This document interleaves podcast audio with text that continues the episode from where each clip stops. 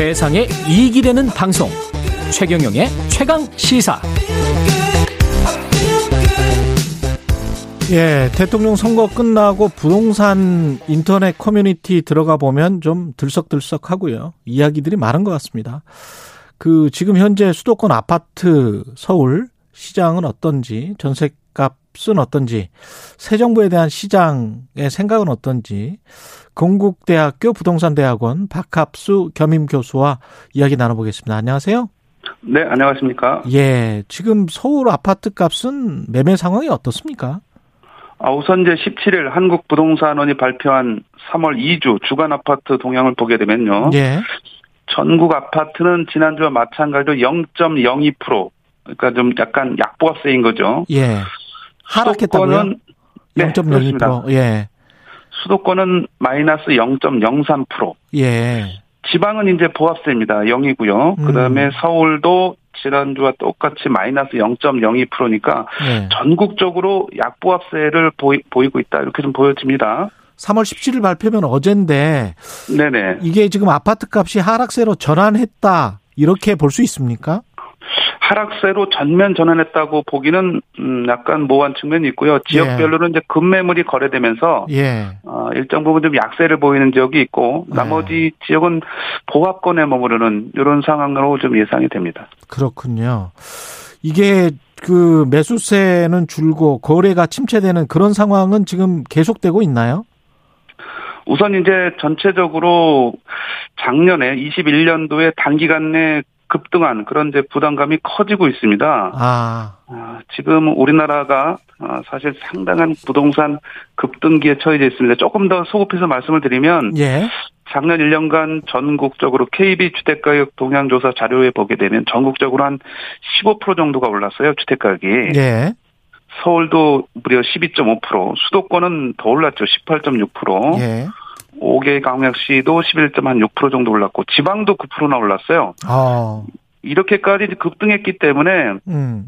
전체적인 매수자들이 단기 급등에 따른 부담감을 크게 가지고 있는 시장입니다. 예.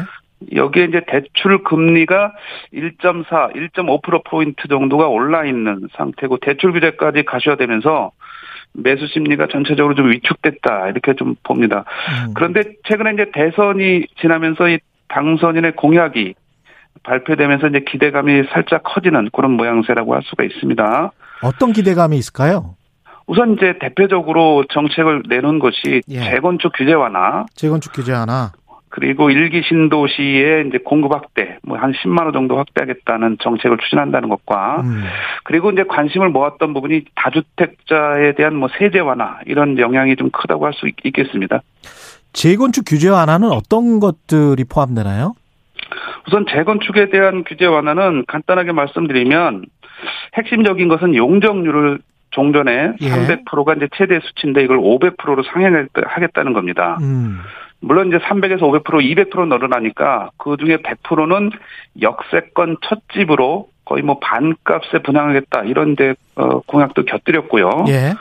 그리고 안전진단 기준을 완화하겠다. 뭐 30년 이 지난 이런 재건축 단지는 안전진단, 정밀 안전진단을 뭐 면제하겠다 이런 내용도 들어가 있고요. 음. 그리고 이제 무엇보다 재건축에서 가장 큰 이슈는 재건축 초과이익 환수제입니다. 예. 이, 이 부분에 대한 완화를 담고 있기 때문에 여기서 이제 최대 수혜주로 꼽히는 것이 아파트 지구라고 볼 수 있던 목동, 뭐 상계동, 일기 신도시 이런 데들이 이제 기대감이 커지면서 시장에서 어 상황이 좀 어 나름대로는 매물이 회수되고 가격도 호가 위주로 살짝 오르는 이런 모양새가 나타난다고 볼 수 있습니다. 초과이익 환수제를 폐지를 하면 가령 뭐 그런 보도들 많았었잖아요. 초과이익 환수제를 실시해서 4억이나 5억 네. 정도 부담금을 내야 될 것 같다. 네네. 그렇게 되면 오히려 4억이나 5억 정도를 안 내게 되니까 네. 구축 아파트들, 재건축 대상 아파트들 같은 경우는 4억이나 5억 정도 더 올라버리게 되는 거 아니에요? 아, 그거, 그것이 바로 가격에 그렇게 해서 이제 반영이 된다고 보기는 조금 어려운 측면은 있고요. 예. 이 재건축 초과이익 환수제는 음, 저는 사실은 2017년도 4월, 지금부터 5년 전에는 저는 폐지론자, 폐지를 주장한 적이 있습니다. 음, 예. 그러면서 2017년 말에는 음 그때까지 관리처분 계획인가 신청을 한 단지를 제외하고는 2018년부터 이제 전면 실시가 된 거죠. 예. 지금에서는 지금 이 재건축 초과의 관세는 약간의 그 변화는 필요하다라고 보여지는데 가장 제가 우려하는 바는 1주택자입니다. 어, 재건축 아파트 하나를 가진 1주택자도 이게 예외, 예외 없이 다 부과가 되기 때문에 이들은 예. 입주할 때 말씀하셨던 뭐 3, 4억, 4, 5억을 내야 되는데 음. 집이 한 채밖에 없으니까 이 큰 돈을 마련할 길이 없습니다, 사실은. 예. 대, 대출도 이제 그게 15억에 초과되면 대출도 안 되는 거고요. 아. 이런 여러 가지 맹점이 있고 어 하기 때문에 투기자가 아닌 실수요자 1주택자에 대해서는 어느 정도 예외를 예외를 두는 이런 음. 검토는 저는 적극적으로 좀 필요하지 않나 하는 생각을 하고 있습니다. 다주택자에 관한 세제 완화는 어떤 효과, 시장에 어떤 영향을 줄 거라고 생각하세요? 아주 민감한 부분입니다. 이 부분이 정책에서 예. 우선 이 다주택자는 세제 개편에서 우선 살펴보면 다주택자 양도세 중과 유예가 있고 예. 종합부동산세 완화, 취득세 조정 뭐 이런 것들이 있는데 그렇죠.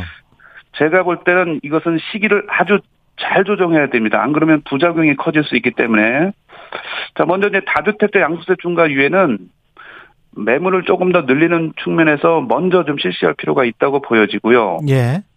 아 그 다음에 종합부동산세는 음. 어 이거는 이제 나름대로는 어 물론 이제 이거는 국회 통과를 거쳐야 되기 때문에 상당 음. 부분 협의를 거쳐서 어 신중한 좀 조정은 필요해 보입니다.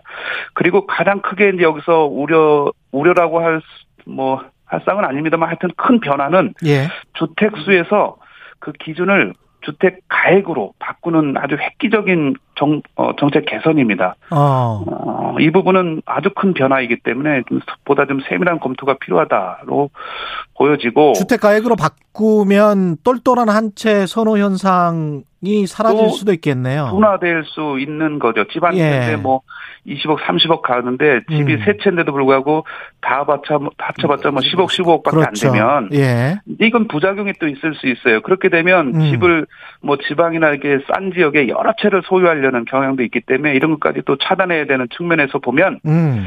취득세 중과에 대해서는 저는 일정 음. 시간 동안 다주택자의 진입을 차단하기 위해서 유지해야 된다로 보여집니다. 아. 지금 취득세를 조정 대상 지역의 2주택자는 본세 기준으로 8%, 그다음에 뭐 3주택자 예상은 12%를 내고 있고 법인도 12% 내고 있습니다. 예.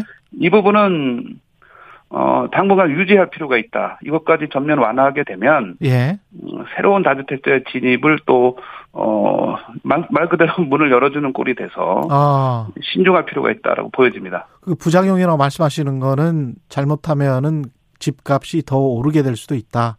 아, 그럴 수 있습니다. 지금은 뭐, 이제 실수요자를 대상으로 하는 건 아니지 않습니까? 이 자체의 그 규제 완화가. 그렇죠. 그렇기 때문에 다주택자의 그런, 어, 심리적인 변화로 다시 또 주택 매입에 나서는 이- 이런 일이 있을 수 있기 때문에 음. 그런 차단 조치도 반드시 병행해서 필요하다는 의견입니다. 근데 그럼에도 불구하고 세계적인 금리 인상 시기란 말이죠. 한국도 어쩔 수 없이 거기에 네, 따라가야 되는. 맞습니다. 그게 그래도 크게 영향을 미치지 않을까요? 집값 억제하는 데는? 아, 당연히 그 금리 인상은 예. 주택 가격 억제 하락 요인의 가장 큰 변수입니다. 지금 주택 가격이 공급 부족도 부족이지만 음. 유동성과 저금리에 의해서 주택 가격이 올라갔지 않습니까? 그렇죠. 저금리가 이제 한마디로 고금리로 바뀌는 과정에 있다는 거죠. 음. 이미 이제 우리나라만 보면 기준금리를 지난 8월, 11월, 1월 3회에 걸쳐서 0.75% 올렸는데 그렇죠. 대출금리는 두 배인 1.5% 내외가 올랐어요. 맞아요. 예. 선반영된 측면이 없지 않아 있긴 합니다. 음. 그렇지만 이제 앞으로 미국발 금리 인상을 우리나라도 감안하지 않을 수 없기 때문에 그렇죠. 예. 여기서 기준금리가 두세 번, 음. 뭐 세네 번 올라간다고 하게 되면 음. 다시 한번 또 한 0.75 정도 올라간다고 세 번 정도 올라간다고 그렇죠. 가정하면 예. 금리 인상도 좀 불가피한 측면이 있습니다. 물론 이제 알겠습니다. 음, 대출금리가 선반영돼 있기 때문에 예. 음. 상승폭은 좀 제한적일 수 있는 측면은 있습니다. 하지만 예. 매수자는 반드시 이 금리 인상에 대한 대비 예. 상한능적 점검은 알겠습니다. 바로 필요하겠다. 여기까지 아, 하겠습니다. 생각입니다. 박합수 건국대학교 부동산대학원 겸임 교수였습니다. 고맙습니다. 네, 감사합니다. 예, 문자 참여 당첨되신 분들입니다. 0179님, 6159님, 3659님인데요. 예, 3659님만 소개해 드릴게요. 시간이 없어서.